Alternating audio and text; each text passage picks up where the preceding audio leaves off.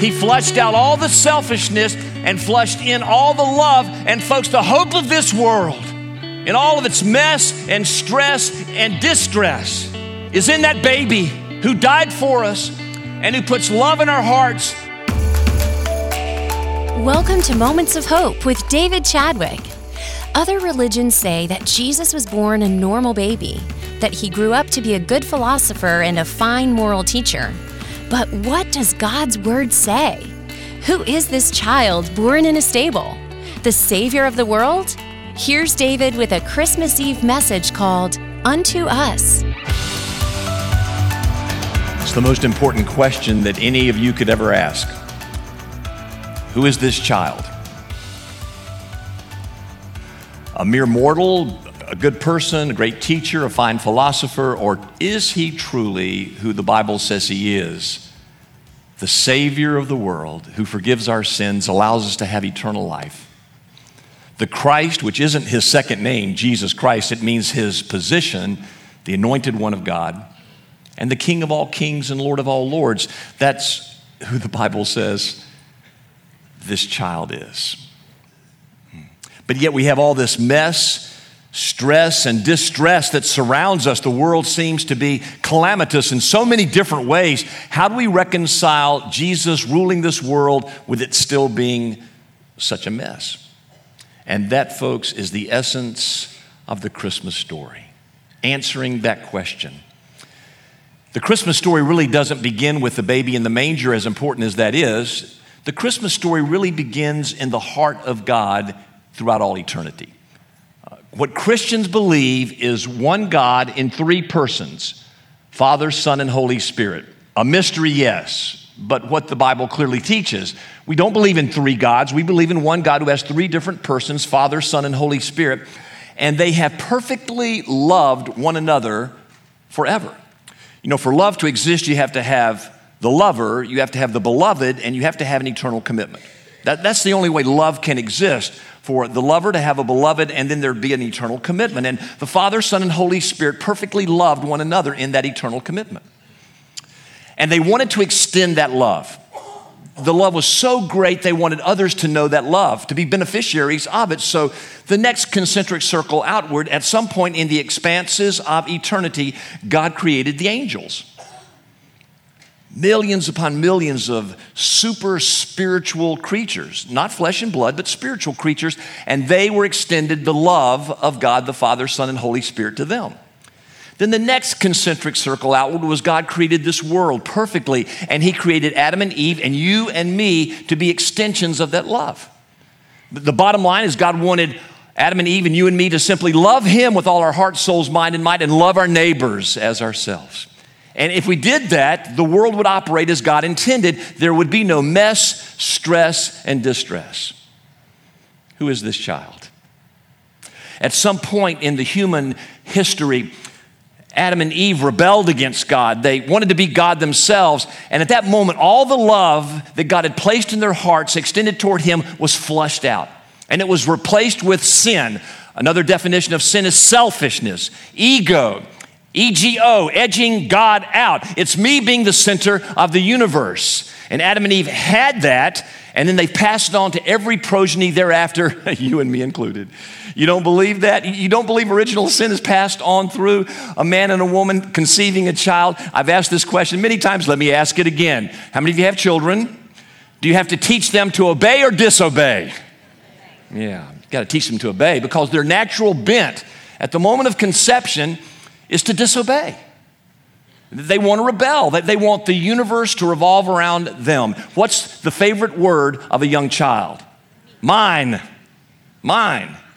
And that's proof of the rebellion in the garden. And what's been replaced again with that love that Adam and Eve had, that God extended to them with the angels, was hatred and bitterness and strife and selfishness and in the angelic world, there was one named Lucifer who became Satan and led one third of the angels with him, and they are the demonic hordes who now work to destroy everything that God originally created as good.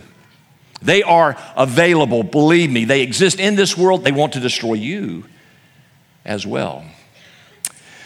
But here's the dilemma for God even though we rebelled against Him and are separated from Him because of our selfishness and sin, He still loves us deeply.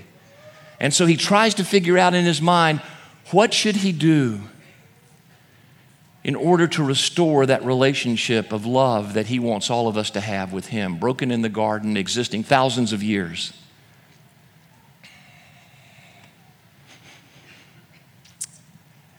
And then at some point in all of human history, the Father looked at the Son in our rebellious state and he said, Would you go? Would you go?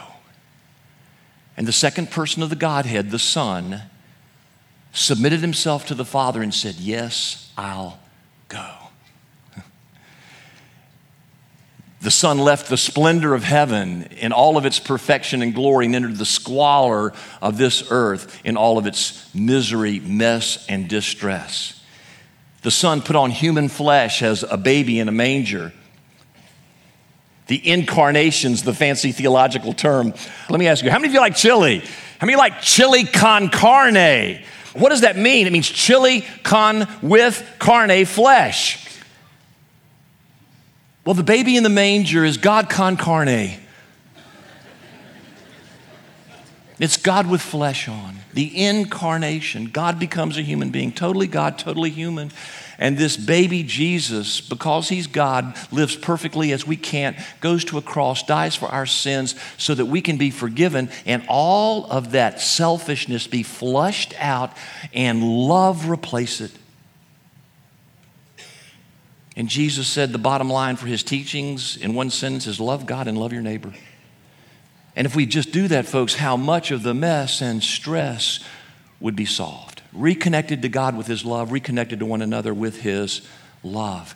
And the Christmas story is all about that. I mean, just look at Luke's gospel. Let me go through Luke's gospel and, and the four major messengers in the gospel and how each one of them, when they learned who is this child and discovered his name is Jesus, the Savior of the world, the King of kings and Lord of lords, each one of them wrote a song of praise.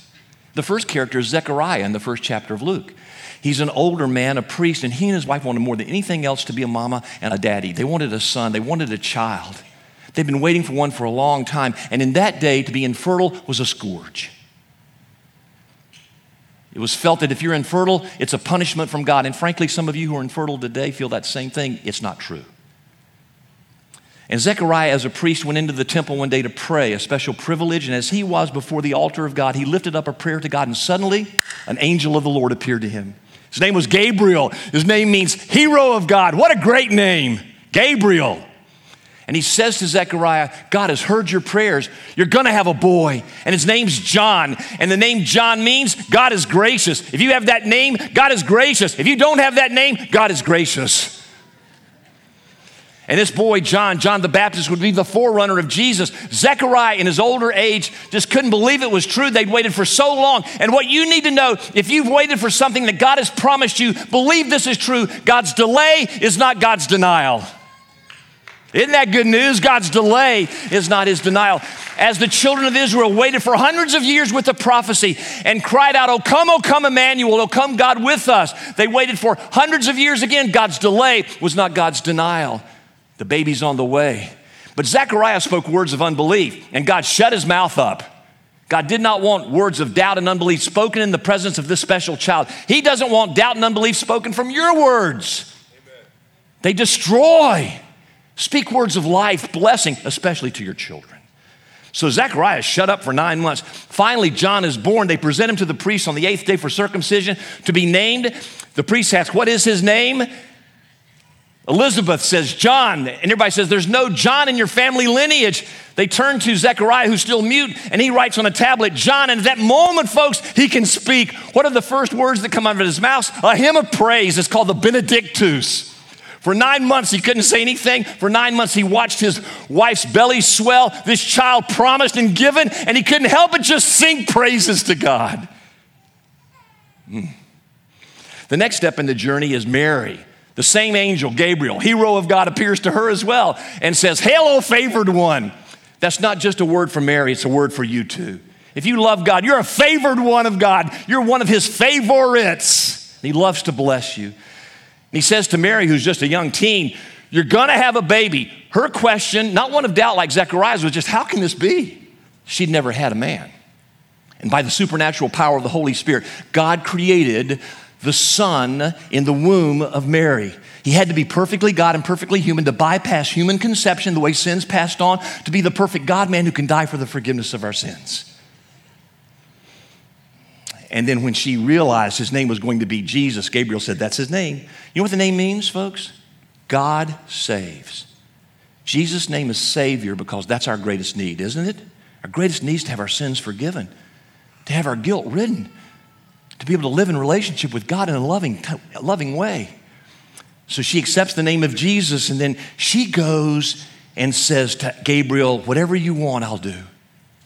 Unlike Zechariah, words of faith, words of life, words of hope, words of blessing. Then she goes, visits Elizabeth, and Elizabeth's five months pregnant with John. Jesus is just conceived in Mary's womb, and John leaps in Elizabeth's womb because he's in the presence of his Savior. And then Mary, in response to knowing who Jesus is, she writes a hymn of praises called the Magnificat because her first line was, My soul magnifies the Lord magnifies. God is so great. God is so good. Do you believe God is good today?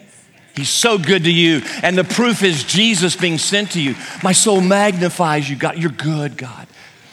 The, the third people in the story are the shepherds watching their flocks by night, and suddenly one angel appears. The angel's unnamed. Could it have been Gabriel? I just wonder.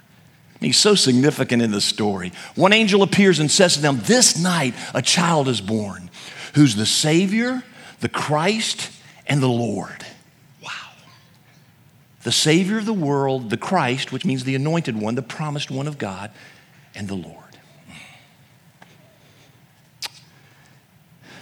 And suddenly, a multitude of other angels, I think millions upon millions, and, and you know, the angels are God's military hosts. They're his armies that protect so many of us from things. I think I'm going to get to heaven and find out God protected me in so many ways with his angels.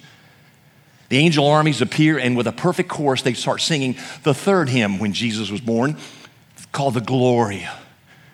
Glory to God in the highest, and on earth peace and goodwill toward all people. Gloria in excelsis Deo. And they just sang. And the shepherds then went and saw the baby, told Mary and Joseph all that had happened. They're probably sitting there going, oh, Are you kidding me?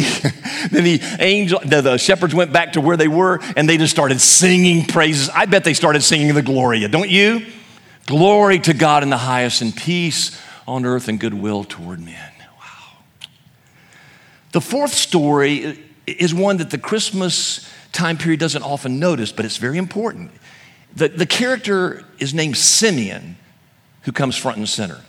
Uh, Simeon's an older man, maybe a priest, maybe not, and he had been waiting all of his life until he could see the Messiah, the anointed one of God, the Christ. And he'd waited all of his life. And did I tell you that delay doesn't mean God's denial? Delay doesn't mean God's denial in your life, folks, if He's given you a promise. And Simeon sees Mary and Joseph on the eighth day bringing Jesus to be circumcised, and his name Jesus is given to him. Then on the 40th day, there's a purification ceremony that Simeon watches this child and Mary go through. Mary, the woman, had to go through a purification process according to the law. Blood had to be shed for her forgiveness. And interestingly, the law said you needed to bring a lamb, but Mary and Joseph brought two pigeons. Why? Because the law said if you aren't wealthy enough to afford a lamb, you can bring two pigeons, which suggests that Mary and Joseph were what, folks? They're poor. Jesus was born in a manure filled stable. They offered two pigeons in their poverty. And we sometimes want our own self aggrandizement, and all God wants is a humble heart that can be filled with His love. God opposes the proud, He opposes the ego, edging Him out, but He gives life to the humble. And Mary and Joseph were humble before God. Whatever you want, Lord, we're here. And Simeon watches all this happen, and he comes forth, and in response to all that he noticed with Jesus, he sings a hymn. It's called the Nunc Dimittis. What does that mean? Well, let me read you the hymn.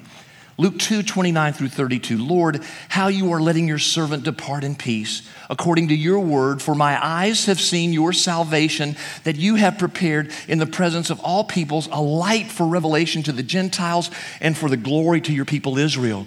So, this child who's born is going to be a light of salvation to forgive sins for all the people in all of the world, Jew and Gentile alike. And then he says, Now I can depart in peace. Nunc dimittis is a Latin phrase which means I can now depart. Oh, you do know, don't you, every single one of us is going to depart? Like planes that have departure times, all of us have a departure time. Only God knows it, but we'll all have one. And Simeon knew his was coming up soon, so he says, Now I can depart I can leave. I can die in peace because that which had been promised to me has now been fulfilled. Have I told you before that delay is not God's denial? And Simeon had that fulfillment of the Christ child. Then he held the little boy in his arms, and he says in Luke 2 34 and 35 these words And Simeon blessed them and said to Mary, his mother, Behold, this child is appointed for the fall and rising of many in Israel, and for a sign that is opposed, and a sword will pierce through your own soul also, so that thoughts from many hearts may be revealed. Think about that. Simeon says to Mary, with the birth of this child, this beautiful baby, hey, two things. First of all, in the years to come, there's going to be great opposition in Israel against this boy. And secondly, your soul's going to be pierced because of this boy. Now, take a picture of Mary at the end of Jesus' life. She's one of the few at the foot of the cross as Jesus is dying. Don't you think her soul was pierced in sadness and grief? Folks, here's the first biblical perspective of the connection with the cradle and the cross. They're inseparable. Because God came in the cradle to begin the process of living the perfect righteous life we can't live and then died for us so that we wouldn't have to pay the penalty of our sin and be separated from God for all eternity, God paid that price on the cross. And the cradle without the cross makes no sense, nor does without the resurrection, which is the crown, which proves the cross was valid for the forgiveness of our sins. And what a different world this would be, wouldn't it? If every person loved God and loved their neighbor with everything they have. Who is this child?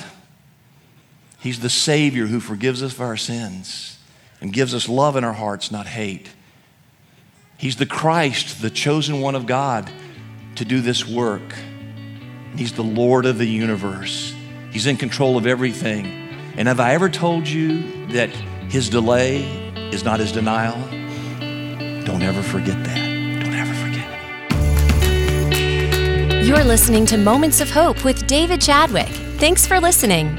Coming up, David joins me in the studio with a discussion about an often overlooked but important word for this Christmas Eve. We'll be right back. This is the Ministry Minute, focusing on ministries that have a positive impact on our community. I'm Mark McManus, and here is Jim Noble with the Dream Center Charlotte. Hello, my name is Jim Noble with the Charlotte Mecklenburg Dream Center.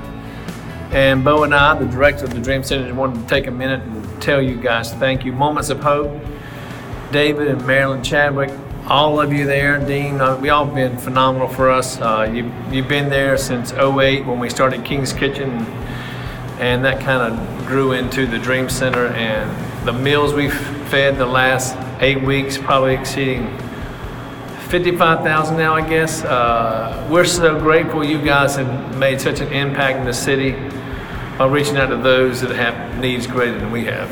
And uh, what do you think, Bo? Yeah, so it's been amazing to, to just watch the, the work that's happened um, with the meals as they've gone out. You know, uh, we, I always tell people it's not about the food, it's about the relationships that are formed and the ministry that takes place. And so, um, and JT Williams and Thomasboro and Reid Park, I mean, it has opened up doors that we never thought would be open.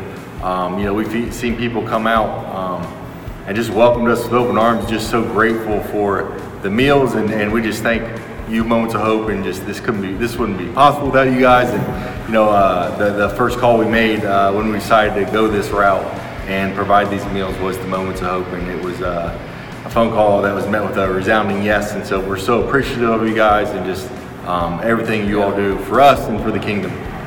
And not only that, but you uh, also sowed into our kitchen. And the Dream Center now, this week, started producing meals there. And as the restaurants open back up, all the meals will shift to the Dream Center with the kitchen you helped us do. So we're so grateful you guys. God bless you. God bless Moments of Hope. And we just pray an unlimited return harvest on the seed you sowed into this ministry. Thank you very much.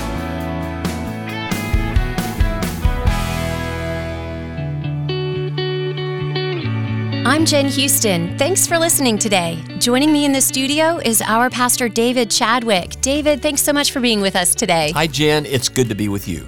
Well, in this morning's moment of hope, you wrote about the word memory. So, how does that word relate to Christmas? Well, here we are, Christmas Eve, and I'm sure a lot of people go, Well, talk about love or joy or peace. Those are the words you've talked about over the last couple of weeks. And I've gone in my heart, Well, we've talked about those, and I really want to emphasize the word memory because we need not forget mm. what God has done for us during the Christmas season.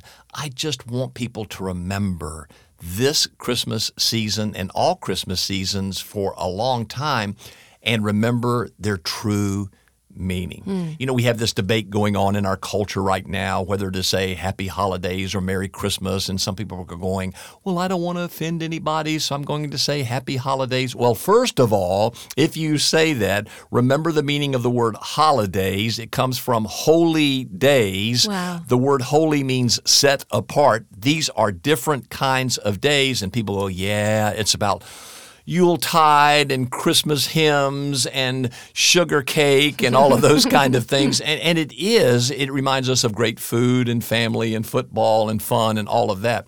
But we need to remember that to say Merry Christmas, you're talking about Christ Mass. Mass meaning worship, Christ meaning Jesus. It is the worship of mm. Jesus because what happened during this time period, and it wasn't necessarily in December because shepherds wouldn't be watching their flocks by night in December. Mm-hmm. It was probably more in the Passover time period. But during that time period, God sent his son into the world. Why? To save us from our sins. Why? Because our greatest need in the world is not more stuff. Mm-hmm. It's not even a better family situation. Our greatest need is the forgiveness of our sins. Mm-hmm. Gabriel said to Mary, This man who is in your womb is named Jesus. He is the Savior of the world. That's what the word name Jesus means. Our greatest need is to be forgiven of our sins. Mm-hmm. And dear friends, don't ever forget, especially as you say, Mary Merry Christmas to people that we are worshiping Jesus during this time of mm. year. He is God in human flesh. He is God who's come among us. He's God who lived the perfect life we could never live. All of us screw up so badly. Jesus never did. He always met the righteous requirements of the moral law, and he went to the cross to take the wrath of God for God's anger against all of our sins and how we've screwed up our lives, screwed up other people's lives, screwed up this world. Mm-hmm. God poured out his wrath on his son because of love. Mm. because he loves us so much, he did not want us to experience that wrath. And there's therefore now no condemnation for those who are in Christ Jesus. Our sins are forever forgiven. We are free. Our identity is not in what's happened to us, our identity is not found in anything on this earth. Our mm. identity is in Jesus and Jesus alone, the Savior of the world who lives in us, has forgiven us of our sins, and now we live for his glory and his glory alone.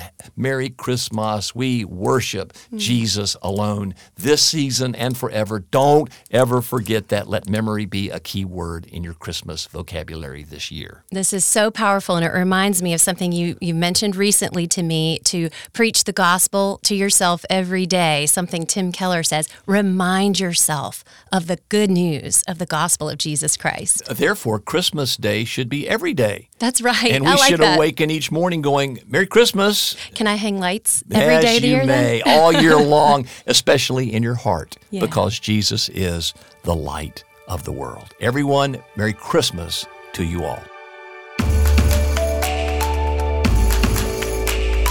This has been Moments of Hope with David Chadwick, Senior Pastor of Moments of Hope Church. We'd love to have you join us for worship this Sunday morning. We meet at Providence Day School, located at 5800 Sardis Road in South Charlotte at 10 a.m. You can find more information on our website, momentsofhopechurch.org. Again, come join us Sunday morning at 10 a.m. at Providence Day School, located at 5800 Sardis Road in South Charlotte. Our web address is momentsofhopechurch.org.